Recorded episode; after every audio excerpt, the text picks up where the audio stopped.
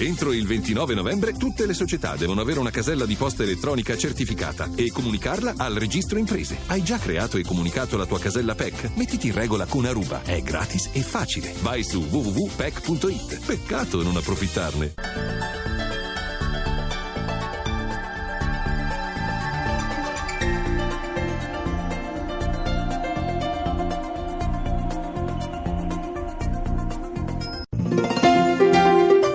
Collaborazione con Polizia Stradale, Carabinieri, ACI, ANAS, AISCAT, Autostrade per l'Italia e la partecipazione di Eni.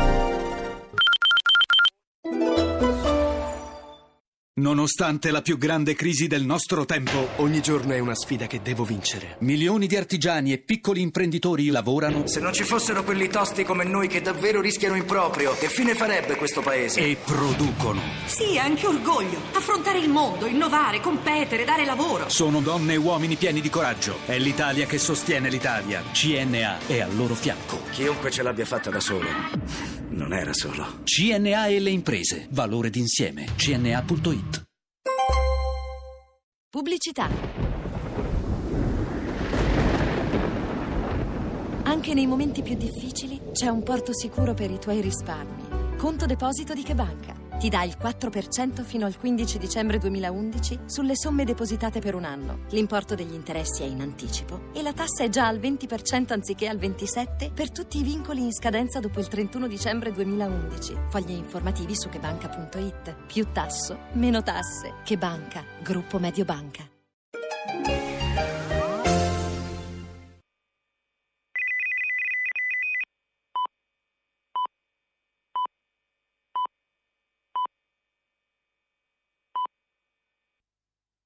Ore 9. Iodì, la patata allo iodio. Da Pizzoli, lo specialista italiano delle patate. RAI GR1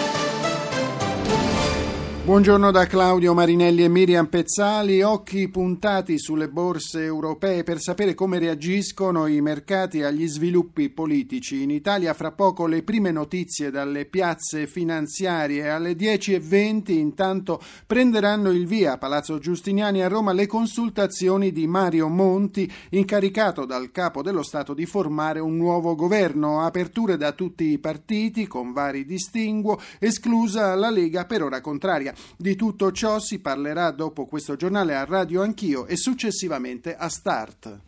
Difficile dopo Gheddafi in Libia, si spara vicino ad Al-Zawiya tra milizie contrapposte. Proseguono gli scontri cominciati giovedì, sono almeno cinque i morti. Secondo indiscrezioni alla testa di uno dei due gruppi armati ci sarebbe Saif al-Islam, figlio di Gheddafi. In corso le operazioni di salvataggio di Anna Bonini, la speleologa rimasta ferita durante una discesa in grotta a Serle in provincia di Brescia. La donna 36enne stava perlustrando la cavità con altri tre colleghi quando ieri pomeriggio è caduta fratturandosi una gamba. La risalita appare difficoltosa, forse ci vorrà l'intera giornata. La borsa di Tokyo ha chiuso in rialzo dell'1,05%. Ora ci colleghiamo con la redazione economica per conoscere l'andamento in Europa. Marco Sabene. Sì, buongiorno. Avvio di seduta positivo per le maggiori piazze europee. L'effetto Monti si propaga ancora. I valori di Piazza Fare adesso con il Fuzzi Mib che apre proprio le contrattazioni a più 1,68%, il Fuzzi All Share è più 1,28%, il resto dei listini europei con Londra che apre le contrattazioni a più 0,45%, Parigi più 0,60%, Madrid più 0,63%. Lo spread, ricordiamo il differenziale di rendimento tra i BTP e i titoli titoli tedeschi prende fiato e scende ancora a quota 453,50. Sul fronte valutario l'euro è scambiato sotto quota 1,37,31 nei confronti del dollaro. Per ora è tutto, vi restituisco la linea.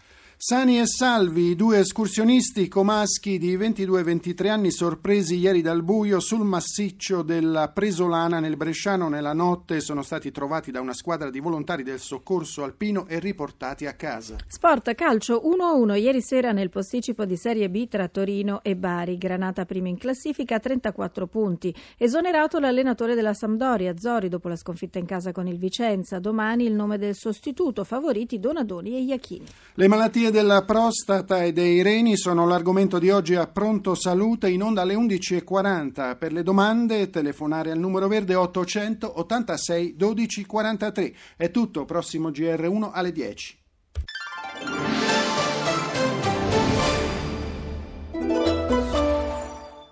Voglio una vita comoda, voglio una vita firmata Divani Idea, voglio un divano italiano. Da Divani Idea, i giorni più vantaggiosi dell'anno, prezzi irripetibili su tutta la collezione, solo dal 13 al 30 novembre. Divanidea.it, solo idee di valore. Solo con Quasar hai pulito spazial, solo con Quasar tu non devi faticar. Usa il tuo Quasar per pulire lucidar, non c'è superficie che non sappia far brillare. Usa il tuo Quasar per pulire lucidar. Usa il tuo Quasar per pulire lucidar. Quasar, Quasar, non c'è superficie che non sappia far brillare. Quasar, Quasar, non c'è superficie che non sappia far brillare. Quasar, pulito spaziale, brillantezza stellare.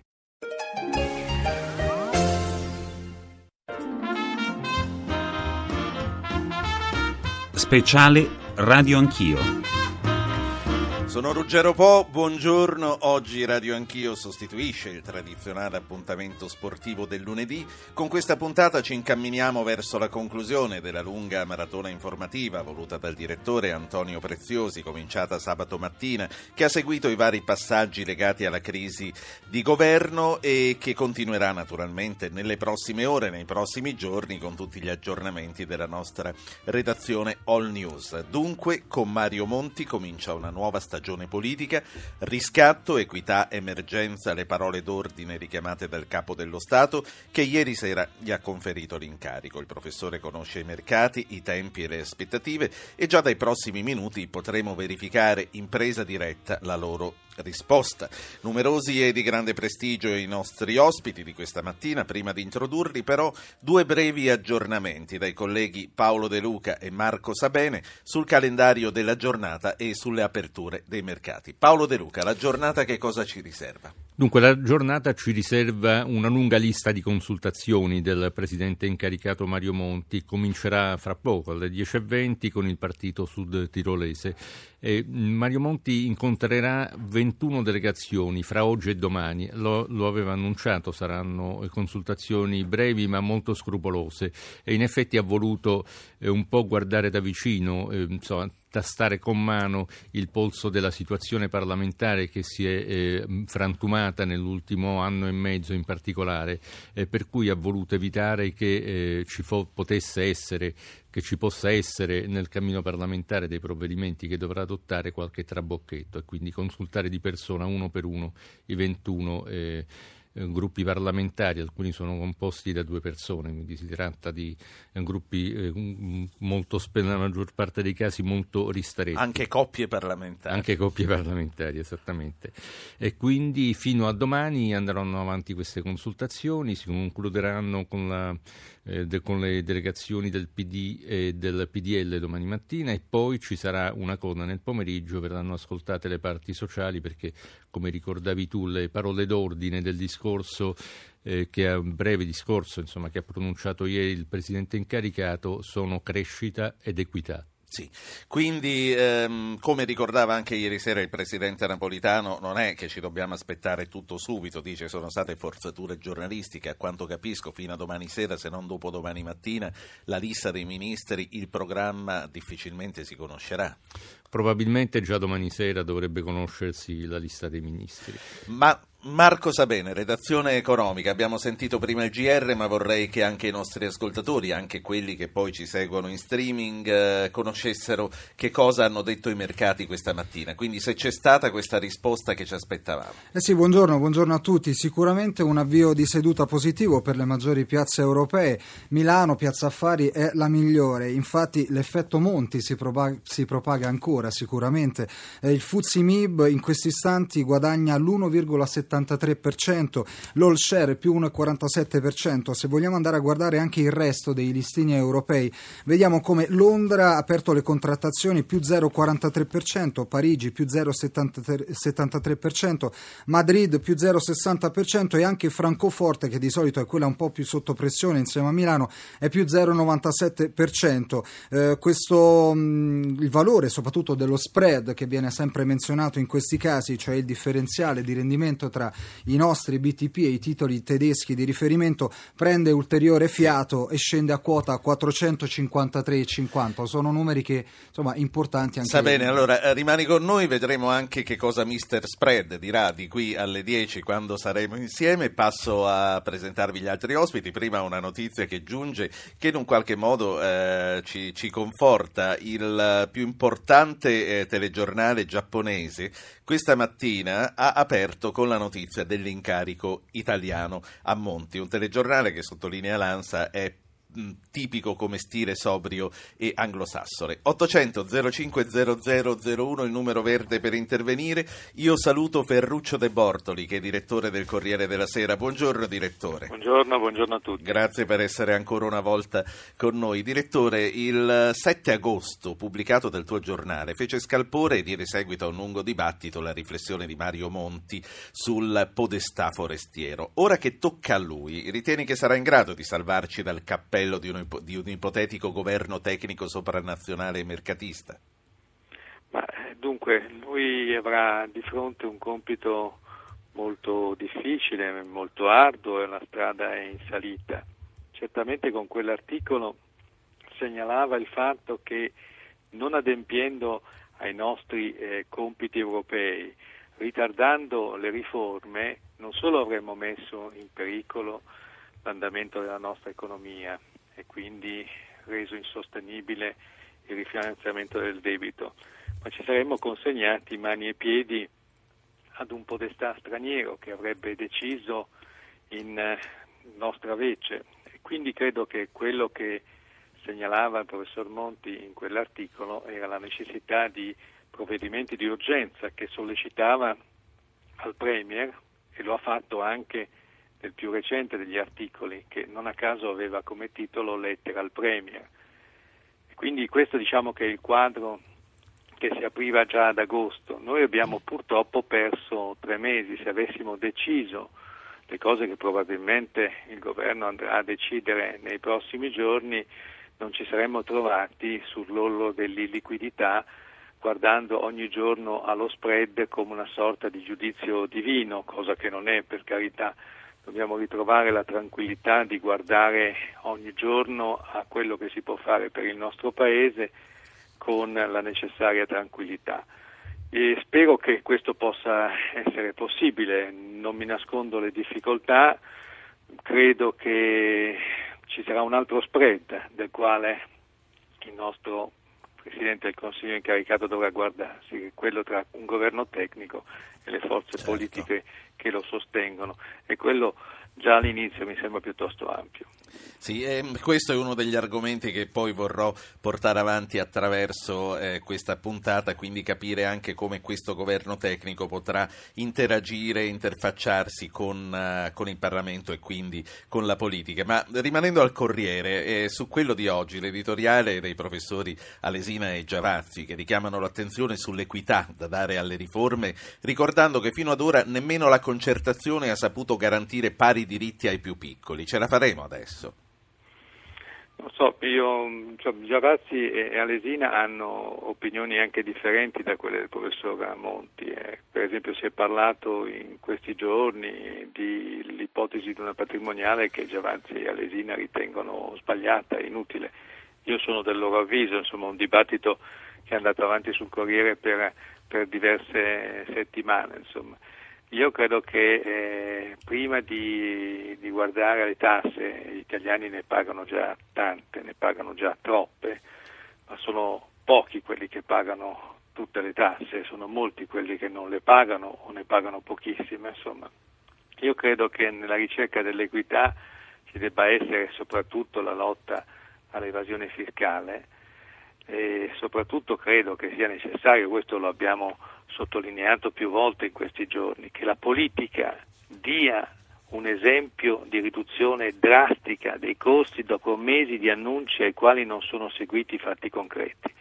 Questo credo che sia il, l'inizio di un discorso di verità che Monti può fare al Paese. Monti riuscirà sicuramente ad impostare una politica economica equa con, sì. eh, con, dei sacrifici che probabilmente, ma dovrà in qualche modo prima insistere perché la politica tagli i costi e poi avrà il compito secondo me più difficile che non so se riuscirà a, a compiere che è quello di eh, mettere in atto una serie di provvedimenti che favoriscano la crescita, questo è il passaggio più difficile. Sì, abbiamo visto e questo va sottolineato come il Corriere sia una grande tribuna tra autorevolissime opinioni anche differenti fra di loro e questo, e questo è importante. Professor Quadro Curzio, buongiorno. Buongiorno. Alberto Quadro Curzio, economista, vicepresidente dell'Accademia Nazionale dei Lincei. Per un economista, professore, quali sono i pro e quali sono i contro di un governo tecnico? Ma io credo che sia importante fare un riferimento specifico prima di tutto al Presidente del Consiglio incaricato, perché mi è difficile configurare Mario Monti come un tecnico sia per la sua storia personale sia per quanto egli ha scritto. Uh, e poi anche che... formalmente da qualche giorno è senatore, tra le altre cose. Oltretutto è anche senatore. Diciamo, io lo vedo più collocato in una importante tradizione del nostro paese che ha avuto varie personalità provenienti non dalla pratica politica militante quotidiana, ma piuttosto dall'Accademia o dalla Banca d'Italia, naturalmente pur sempre con delle grandi sensibilità politiche nel senso alto del termine. Intendo riferirmi in particolare a quella traccia di Carlo Azeglio Ciampi, ma prima ancora di lui, di Luigi Einaudi, che certamente erano sensibilissimi alla politica in senso alto, ma avevano anche una formidabile competenza pratica, professionale ed economica.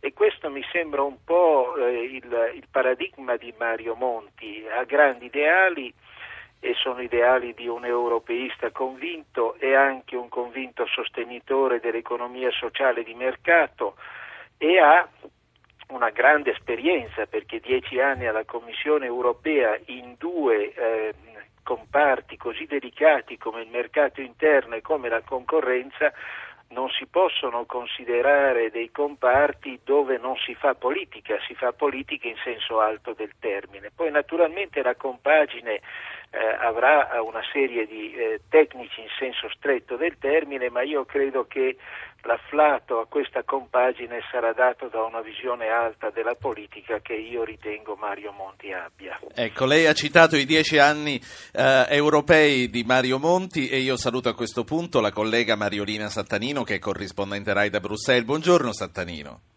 Buongiorno, buongiorno a tutti. Mariolina Sattanino è corrispondente storica da Bruxelles. Da quanto tempo ci sei in Europa, eh, Mariolina?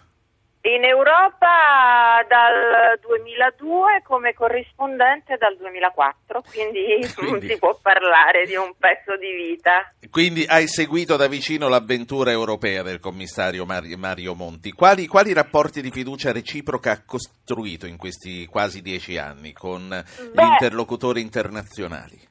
Ecco, ehm, Monti ha senza dubbio un prestigio enorme qui a Bruxelles ed è ricordato ancora adesso come una persona di grandissima competenza, molto riservato, molto intransigente a difesa di leggi e regole. Eh, molto competente e anche coraggioso in un certo senso, perché non è uno scherzo contrapporsi agli avvocati dell'uomo più ricco del mondo e infliggere una multa a Bill Gates da 500 milioni di euro. Sì. Um, ricordiamo, questo è la, diciamo, il suo exploit più, più noto, però lui si è opposto anche alla fusione fra General Electric e Honeywell, aveva un, un, team di tecnici nel suo gabinetto che era molto agguerrito, alcuni dicevano troppo agguerrito, però certamente un uomo che ha saputo a difesa delle regole europee mh,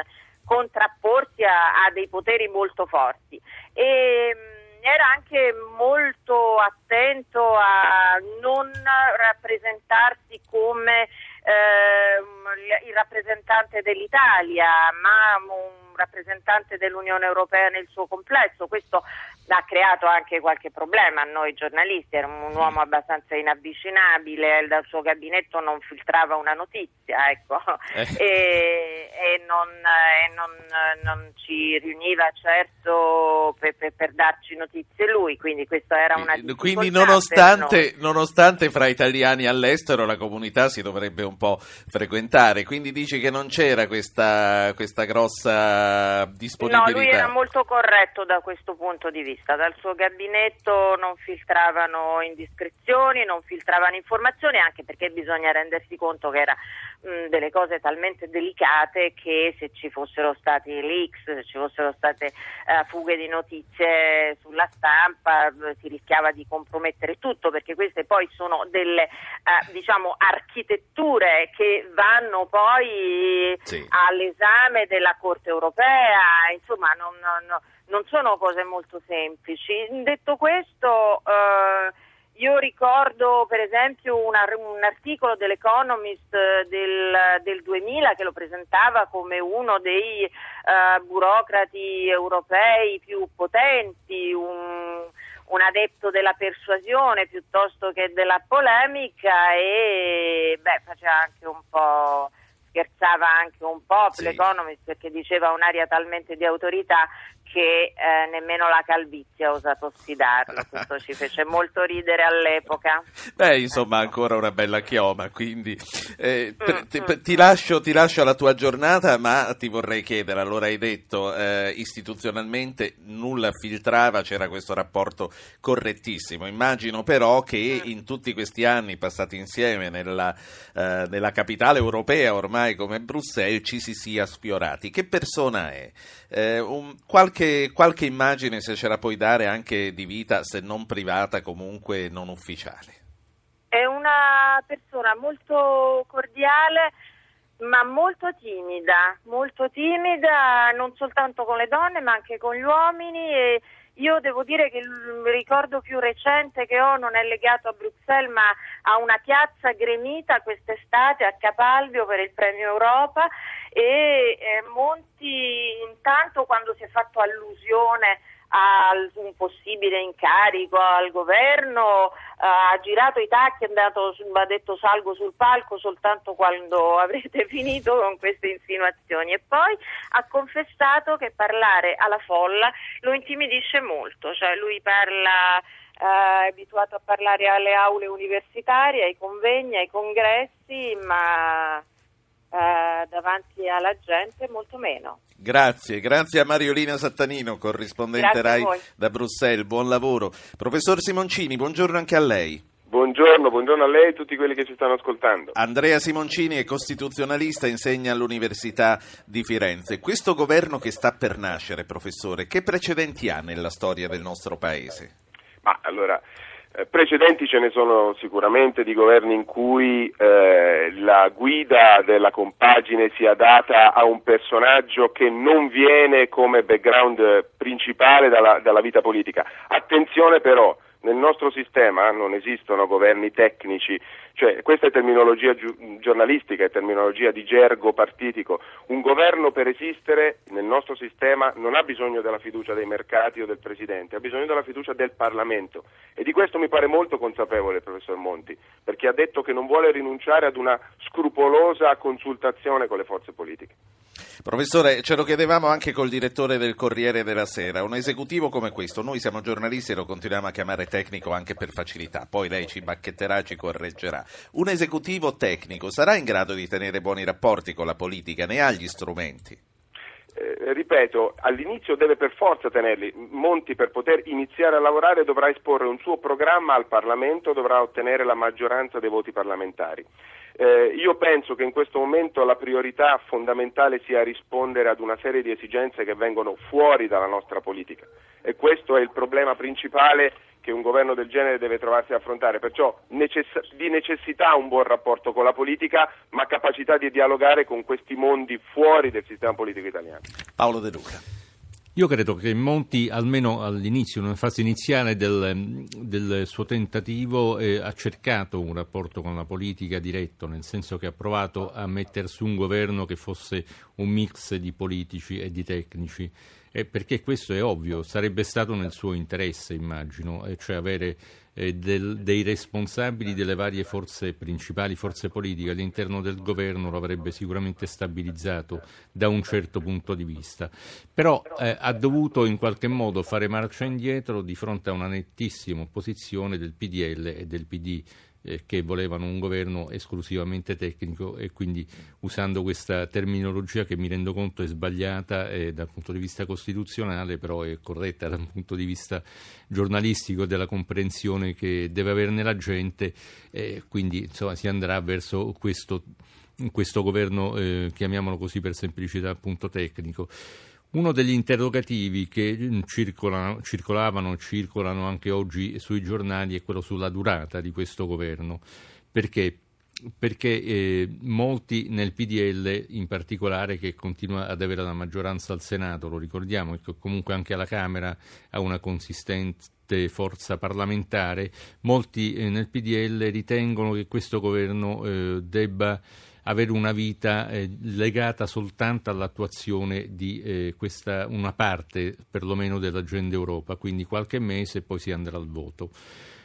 Mm, però eh, mi sembra che ieri il Capo dello Stato abbia mm, dire, lanciato un'indicazione eh, che quest- al fine del, di questo ragionamento può essere utile, cioè ha ricordato eh, Napolitano che in aprile sarà necessario ricollocare sul mercato 200 milioni di euro. E che quindi per ora una campagna elettorale sarebbe suicida. Sarebbe Io l'ho suicida, più o meno così. Non solo per ora, ma anche anche in aprile, cioè non possiamo andare a ricollocare 200 miliardi di buoni del tesoro in aprile con una campagna elettorale aperta per cui probabilmente almeno l'orizzonte eh, diciamo, visibile di questo nuovo esecutivo è mh, mm, per la primavera inoltrata. Direttore De Bortoli, si possono fare delle previsioni sulla durata di questo governo o è veramente presto?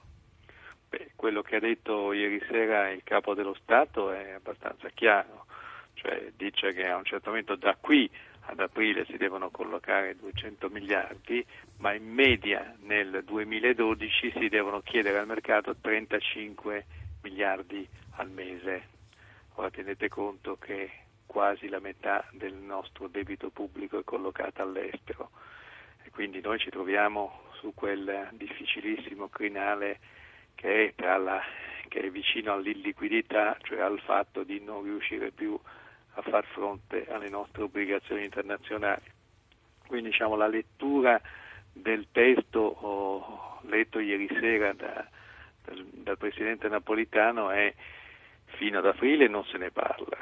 Ed aprile poi è difficile evidentemente arrivare al voto a giugno, per cui insomma, sì. tenendo conto che non si è mai votato in autunno in questo Paese, è probabile che le intenzioni di Napolitano ci sia quello che il governo tecnico-politico di Monti debba durare fino alla scadenza naturale della legislatura. Ovviamente è un tempo lungo per le forze politiche perché da oggi comincia una singolare apnea delle forze politiche che tra l'altro devono convivere in un appoggio comune forze che si sono combattute in maniera aspra fino all'altro giorno. Ecco, questo diciamo che noi ci auguriamo naturalmente che si apra un periodo di concordia, però nella, nella chiarezza delle posizioni, insomma, eh, non una, un periodo nel quale le persone si fingono diverse da quello che sono. Cioè, possiamo certo. immaginare che ci sia diciamo, una presa di coscienza della serietà dei tempi che stiamo vivendo, però insomma una lunga sospensione, una lunga apnea che apre anche delle considerazioni di carattere costituzionale sulla forzatura delle regole che che è insita in momenti così drammatici nella vita del Paese, però insomma io credo che sia un, un periodo abbastanza lungo, è difficile che si riesca a sostenere, anche perché poi quando si discuterà dei provvedimenti, sono tutti provvedimenti che dividono i fronti, dividono anche gli stessi partiti. Certo, è per questo appunto che ci chiedevamo, uno, come potranno interfacciarsi i tecnici e i politici e due, fino a quando i politici saranno in grado di comunque mantenere in piedi tutto. Esatto, quindi da questo punto di vista io ho qualche dubbio, però c'è una considerazione di carattere generale che possiamo fare, credo che eh, che questa sia anche la trasmissione giusta per farlo, cioè questo al di là di quello che sta accadendo a livello di governo, insomma, e, e al di là di quelli che saranno i provvedimenti che noi ci auguriamo equi e che non facciano pagare un prezzo elevato a chi già lo paga, insomma, io credo che fosse un discorso generale sul fatto che il Paese debba essere più sobrio, più consapevole dei propri limiti, ma anche più certo delle proprie ricchezze, dei propri talenti, dei propri punti di forza credo che vada sottolineata la necessità sì. di essere più credibili come paese all'estero, essere più seri, essere più affidabili, avere un maggiore senso delle regole perché questo è il modo migliore per presentarsi Quindi... agli altri e farsi rispettare. Quindi un invito, un invito, a tutti ad abbassare la temperatura a tutti i livelli. Sentiamo la voce del Paese, sentiamo almeno per quanto rappresentano i nostri ascoltatori, che a mio parere rappresentano bene. Tre ascoltatori, Tiziano, Gianna e Simone. Tiziano chiama dalla Toscana. Buongiorno. Sì, sì buongiorno. Prego. Eh, niente, io eh, una piccola anticipazione, sto trattando questo argomento perché sto dis- cercando di fare la tesi di laurea no? e mi sì. sono reso conto che in realtà alla situazione internazionale, a me pare, a mio avviso, eh, non si possa pensare di, di, risolvere quelli che sono i, pro- i problemi della finanza e della crisi finanziaria tassando e deprimendo allo stesso modo l'economia. Perché l'economia reale, secondo il mio punto di vista, segue dei, dei, dei ritmi, delle realtà ben diversi rispetto a quella finanza. Oggi, per esempio, far pagare una patrimoniale non, non serve a niente, secondo il mio punto di vista. Serve solo per far dissanguare ulteriormente i disgraziati come me che hanno il lavoro e devono pagare il, il, il mutuo. Grazie. Questo, questa è una cosa che non va bene. Grazie Tiziano. Gianni, da Gianna, da Bergamo. Prego. Sì, Gianna da Bergamo. Buongiorno a lei. Eh, ho un'età e non riesco a leggere bene gli appunti, dica. Eh sì, ma a una certa età anch'io. Eh. Vorrei dire ai politici, io umilmente parlo da semplice cittadina, vorrei dire ai politici di non spegnere la speranza dei tanti cittadini come me che si è accesa sabato. Allora io direi aiutate e sostenete quel povero, ma povero letto come grande e umile uomo di Monti che si è fatto carico di un impegno così grande da, da far tremare i polsi. Mi piacciono gli aggettivi che via via vengono fuori. Sattanino ha detto timido, lei dice umile. E poi andiamo avanti, sentiamo anche gli altri nostri ospiti. Comunque è, un bel ritratto che ne sta uscendo. Quindi lei dice non ci spenga. Ancora una cosa, Prego. Tante, tante persone disperate e la Caritas, e parlo con cognizione di causa, fa testimonianza anche qui nella mia città delle persone che si sono, non dico triplicate, ma quintuplicate, aspettano risposte di equità allora, un'altra cosa, poi vi saluto chiaramente, sì. eh, non vorrei tralasciare di salutare quel grande uomo di, di, Napolitano. Un abbraccio da una semplice cittadina, ma davvero di cuore e di cuore, perché se non ci fosse stato lui non so dove saremmo finiti. Buona giornata a lei. A lei. A, a, lei, a tutti gli ascoltatori Gianna. e grazie di cuore che mi avete fatto parlare. Simone Dalodi. Buongiorno. Buongiorno. Buongiorno. Dica. Eh, scusi magari la qualità perché sto telefonando con un telefono veicolare. Eh beh, se sta guidando ci mancherebbe, dica. Tanto si sente allora, bene. Leggendo, bene. Leggendo su notizie sui, sui quotidiani e apprendendo anche da alcune informazioni diciamo, dai politici, anche tecnici, eh, si dice che il nostro debito equivale più o meno 3-4 volte il nostro patrimonio immobiliare non so se questo dovrebbe essere confermato o meno. Io Abbiamo le persone giuste per dare una eh, risposta. Chiedevo, per dare un colpo secco e, e, e un tagliente diciamo, a questo debito, non conviene mettere in vendita subito questo quarto di, di, di patrimonio immobiliare e andare e comunque scendere, perché questo, questo immane diciamo, quantità di interessi ci, stanno, ci sta erodendo diciamo, Beh, qualcosa in questa direzione già si è cominciato a fare. Grazie anche a lei Simone, noi a questo punto facciamo lo step della pubblicità, ritorniamo poi con i nostri ospiti, ne abbiamo altri due da introdurvi, ritorniamo poi con i nostri ospiti a commentare queste cose che hanno detto i nostri ascoltatori e a riprendere altri argomenti. Rimanete con noi. Marco Sabene, redazione economica, allora, Mr. Spread che sta facendo? Eh, Mr. Spread adesso è intorno ai 450.54, oscilla intorno a, questa, a, questi punti di base con un rendimento intorno al 6,40%. Dobbiamo dire che Milano eh, prosegue nei suoi guadagni, Piazza Affari è ancora la migliore in Europa, eh, siamo intorno all'1,70% il segno positivo, quindi diciamo una mattinata molto proficua per tutti i listini europei. Dobbiamo aggiungere che anche Francoforte continua a incrementare incrementare i suoi guadagni.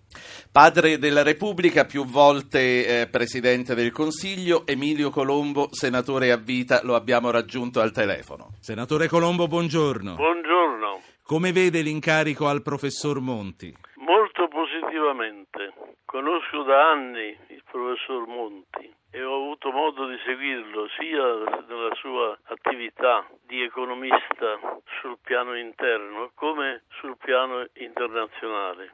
E sono convinto che la sua opera sarà utile in questo momento. Spero che egli sia in grado di attenuare la competizione che ha purtroppo esasperato i rapporti interni fra i partiti politici e trasporti invece, li porti su una comunicazione autentica per superare le difficoltà e riportare l'Italia alla, nella condizione nella quale si trovava precedentemente. Professore, eh, questo cambio di rotta ci è stato in un qualche modo indicato dall'Europa. Lei non ritiene che il governo che sta per partire possa rischiare di essere condizionato, non dico dall'Europa, ma dal direttorio Merkel-Sarkozy?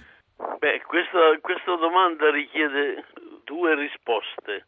La prima è, indubbiamente, l'intervento dell'Europa, anzi le preoccupazioni manifestate sul, per la situazione italiana, erano e sono valide. Noi abbiamo perduto prestigio e credibilità in Europa, dobbiamo riconquistarlo. Quanto poi agli interventi delle istituzioni europee, dei governi europei, il loro giudizio sulla situazione italiana, ecco, io penso di dover chiedere al professor Monti, che conosce bene la realtà europea, essendo stato per dieci anni commissario, di fare in modo che si attenui, anzi si elimini questa disparità di posizione fra governi nell'ambito della gestione degli affari europei e soprattutto che questa apparente diarchia, apparente eh, lo dico per, con una certa attenuazione, per evitare di creare ulteriori difficoltà, ma questa diarchia francese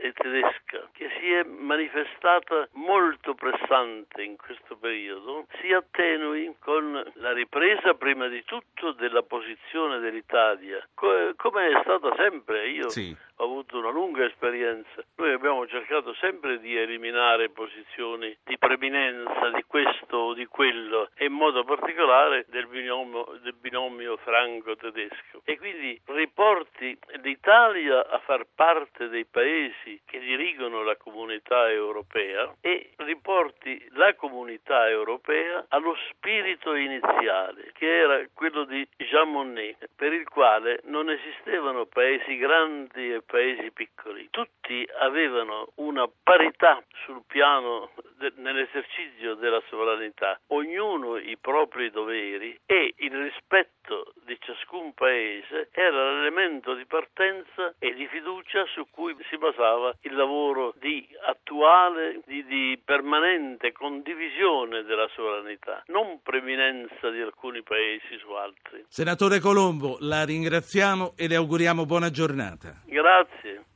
Professor Quadrio Curzio, riprendiamo le telefonate che abbiamo sentito prima della pubblicità, quale, alle quali aggiungo una mail di Marco che dice si parla tanto di patrimoniale e reintroduzione dell'ICI sulla prima casa, ma non sarebbe più opportuno raddoppiare l'ICI sulla terza casa? Professore.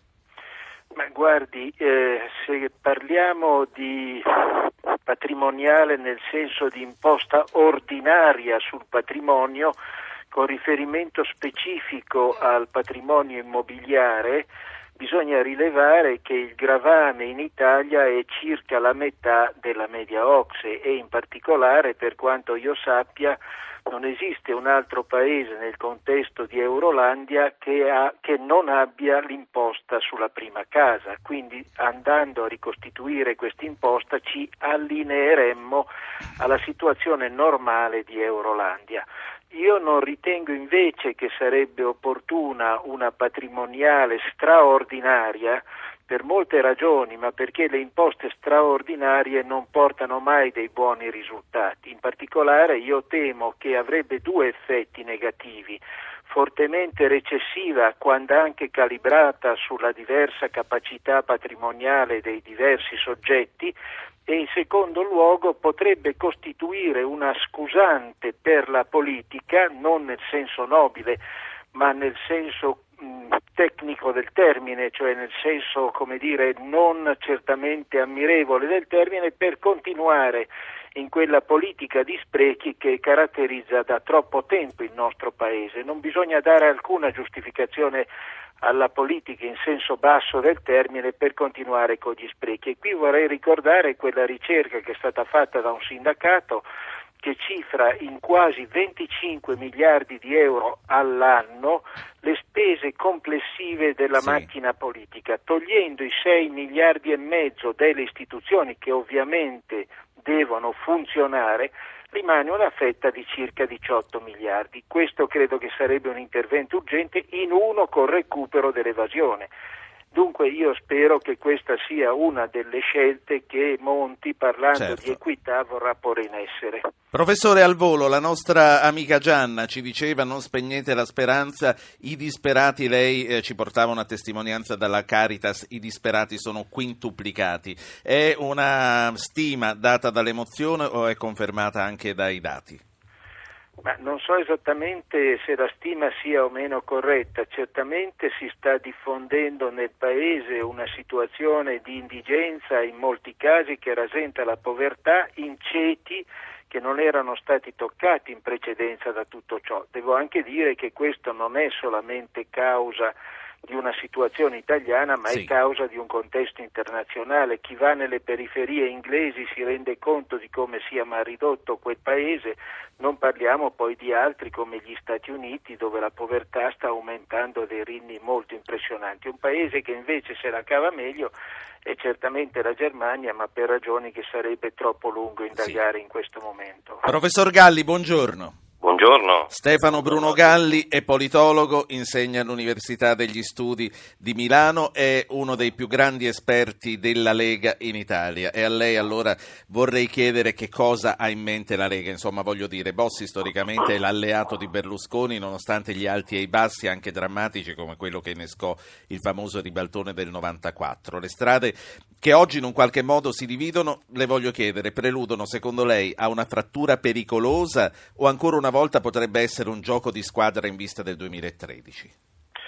Ma no, penso piuttosto che, cioè, penso che appunto sia, ehm, la vedo difficile la ricomposizione dell'alleanza per una ragione molto semplice, perché Ehm, allora, tra eh, diciamo, il, ehm, il berluscoleghismo, insomma, diciamo così, nella Valle del Po, eh, va su una poria di fondo, su una contraddizione di fondo, che era grosso modo la stessa fetta dell'elettorato, vale a dire il target elettorale e della Lega e del PDL si rivolgeva grosso modo alla stessa fascia. Eh, proviamo a pensare nel 92-94, eh, la Lega esiste da una ventina d'anni, eh, dalla fine degli, da metà anni 70. Eh, sembra arrivato il momento di, nel senso che è caduto il muro di Berlino, sono cadute le ideologie, è arrivata Tangentopoli, eccetera. Berlusconi si organizza, organizza un partito e sottrae una grossa fetta di elettorato potenzialmente leghista. Questa è la poria di fondo dell'alleanza Lega-PDL, una poria che si è ricomposta in questi anni, a partire dal 2000, dal 99-2000, eh, si è ricomposta sulla garanzia del federalismo, vale a dire la Lega stava con Berlusconi perché Berlusconi aveva dato la garanzia di eh, mh, diciamo, intraprendere il percorso di federalismo fiscale che poi alla fine era una scelta condivisa dall'intero arco politico perché anche il governo Prodi il 3 agosto del 2007 aveva fatto un DDL sul federalismo fiscale, quindi era grosso modo la strada maestra individuata per tenere sotto controllo i conti pubblici. Quindi questa era e le, Berlusconi garantiva e comunque l'alleanza col PDL garantiva la realizzazione del federalismo. E, in questo modo si, superate, si, è superata la contraddizione originaria.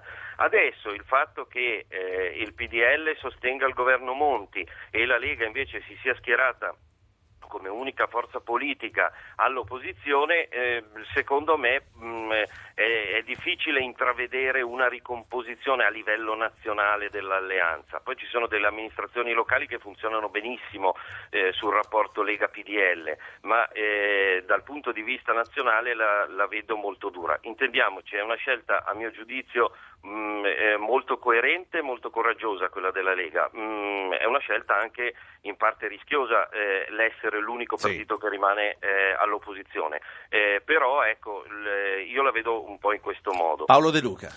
Professore, volevo chiederle a proposito della Lega, abbiamo assistito in queste ultime settimane a un dibattito interno molto, molto aspro, anche con toni piuttosto accesi, eh, fra la componente di Bossi e quella che fa capo a Maroni, grosso modo per semplificare. Ecco, dietro queste tensioni, quello che volevo chiederle, c'è un problema solo di leadership oppure ci sono progetti, come dire, eh, politici e divergenti?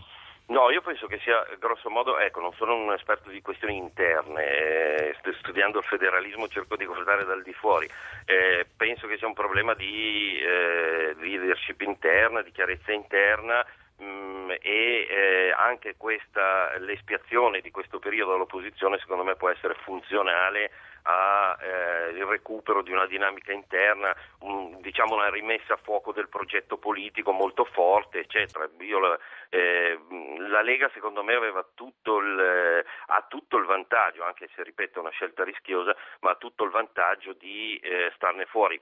C'è anche da mettere come eh, premessa il fatto che la Lega è sempre sì. stata contro le tecnocrazie europee, contro l'Europa dei tecnocrati, dei burocrati, della finanza e Monti viene visto come espressione di questo mondo. Insomma, mh, mm, quando ne, sul Britannia nel 94 mi pare si decide la privatizzazione del sistema Italia, la Lega era stata molto critica rispetto a queste dinamiche, quindi sì. eh, Monti viene visto proprio come espressione di questo mondo tecnocratico, burocratico, finanziario europeo e quindi ha una sua forte coerenza Professor anche Galli. sotto il profilo ideologico. Professor Galli, la, la, ringrazio per essere stato con noi, Stefano Bruno Galli, politologo all'Università degli Studi di Milano. Grazie davvero per questa intervista. Professor Simoncini, e poi saluto anche lei, Andrea Simoncini, costituzionalista all'Università di Firenze. Si è discusso molto in questi giorni eh, del ruolo che il Capo dello Stato ha avuto, che eh, ad alcuni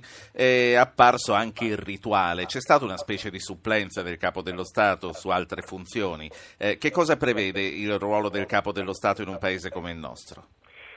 Ma, eh, mi sembra che abbia sintetizzato efficacemente il problema il direttore De Bortoli in un intervento precedente. Noi ci troviamo di fronte ad una situazione in cui c'è come una forzatura delle regole costituzionali.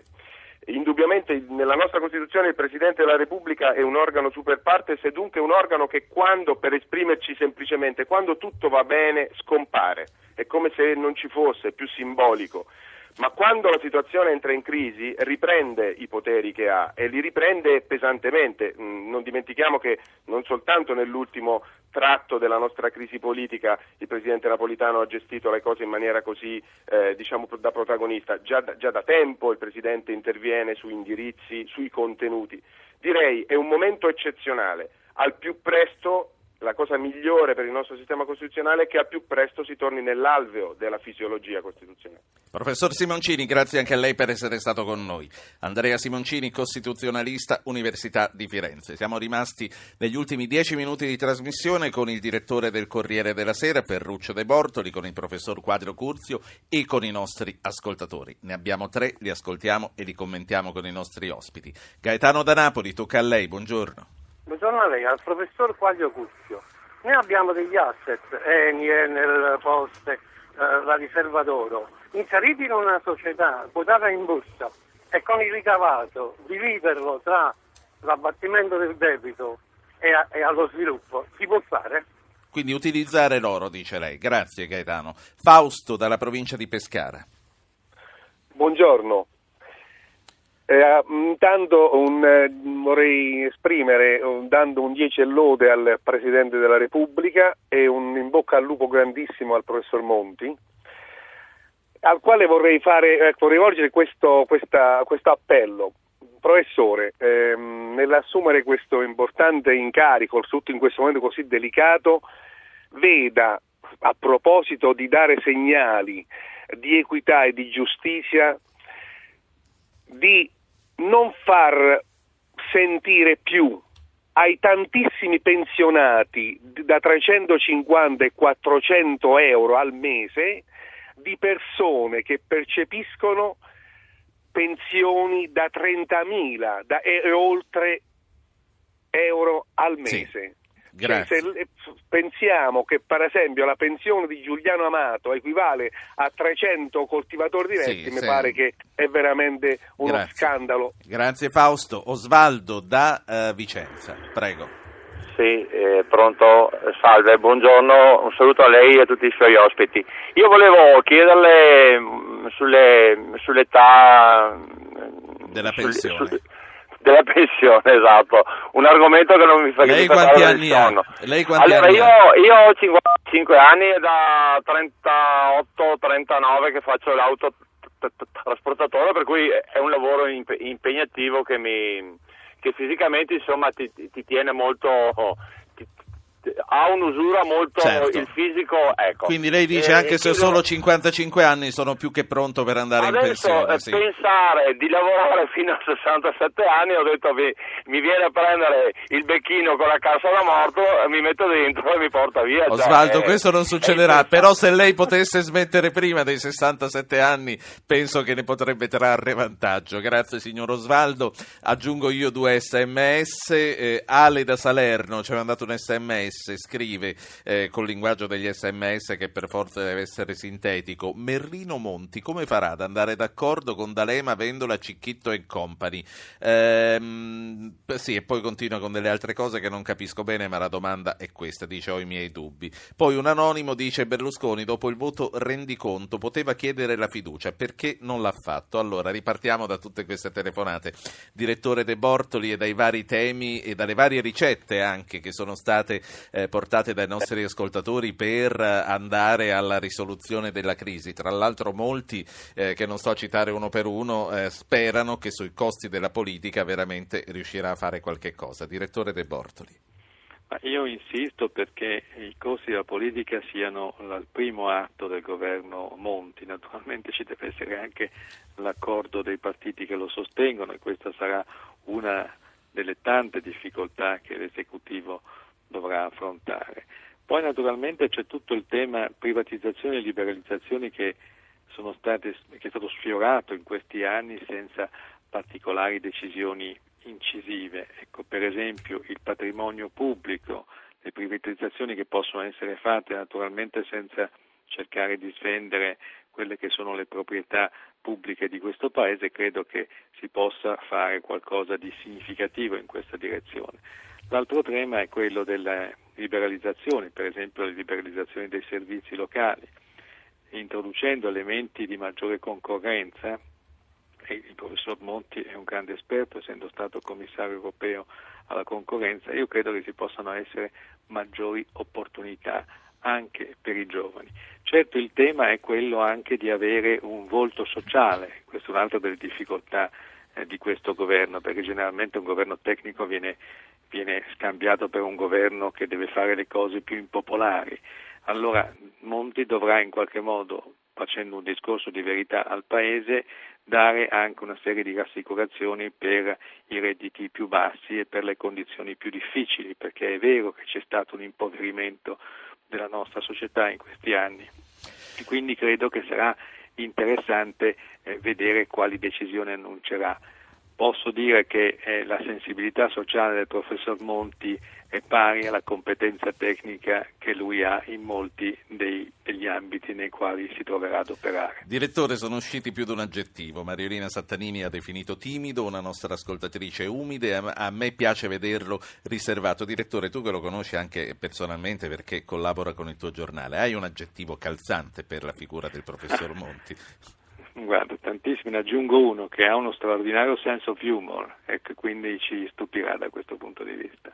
Professor Quadrio Curzio, venendo alle ricette che ci hanno proposto i nostri ascoltatori e ne hanno anche aggiunte, per esempio l'utilizzo delle, delle riserve di oro, poi si era detto la dismissione degli immobili e tutto il resto, che cosa ritiene pragmaticamente più realizzabile da subito?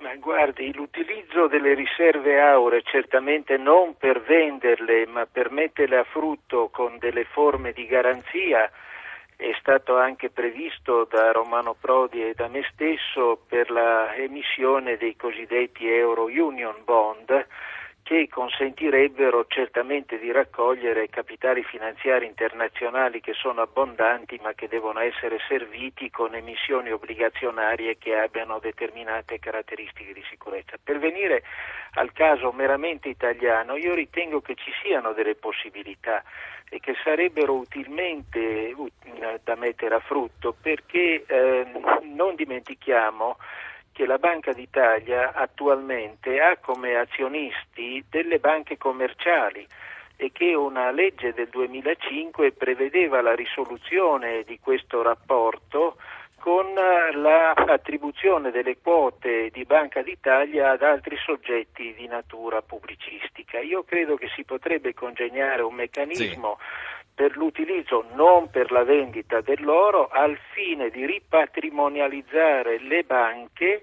che ne hanno bisogno anche per un'improvvida decisione dell'autorità di vigilanza europea che ha malamente penalizzato le banche italiane e in questo modo sì. raggiungere l'obiettivo. Per quanto riguarda le dismissioni, eh, rilevo che la legge di stabilità approvata e che andrà poi ad approvazione alla Camera eh, già prevede la creazione di un fondo comune di investimento immobiliare dove collocare gli immobili certo. dello Stato e via via porli sul mercato. Professore, anche lei conosce bene Mario Monti, un aggettivo anche da lei.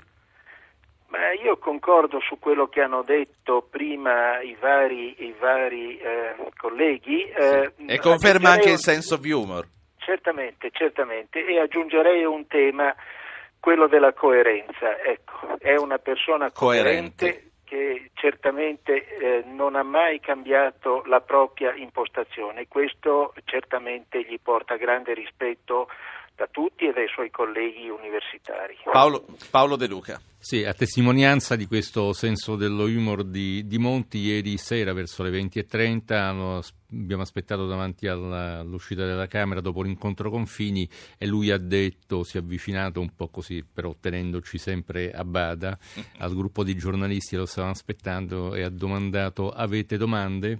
Poi si è infilato in macchina.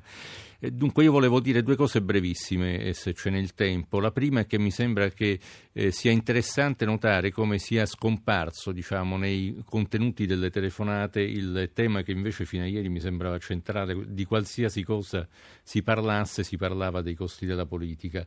Oggi mi pare che c'è stato invece, per quel che può significare questo campione che abbiamo qui, c'è stata come una rincorsa a fare proposte, a dire quello che, che ci si aspetta che sì. questo governo faccia quasi a voler voler dare diciamo, eh, testimonianza di quella speranza di cui parlava la signora Gianna. E poi volevo indicare una notizia che è uscita in questi momenti eh, di una telefonata eh, fra Fini e Berlusconi, della quale Fini ha rivelato il contenuto, eh, ha detto Fini, ieri da Berlusconi c'è stato un intervento responsabile, nella eh, telefonata Berlusconi mi ha detto de, che forse eh, si è chiusa una fase e che cer- cerchiamo ora di ragionare sul futuro, quindi si pensa già diciamo, ad una prospettiva più in là di, della vita di questo governo. Direttore De Bortoli, un minuto, quindi una battuta nel caso chi staccherà la spina? Ma credo che noi assisteremo anche a un progressivo e profondo rimescolamento del quadro politico. Quindi dobbiamo cominciare italiano. a pensare in un altro modo. e quindi insomma probabilmente i partiti ai quali facciamo riferimento adesso non saranno forse gli stessi o perlomeno nella conformazione quelli che andranno alle prossime elezioni sì. quando si terranno.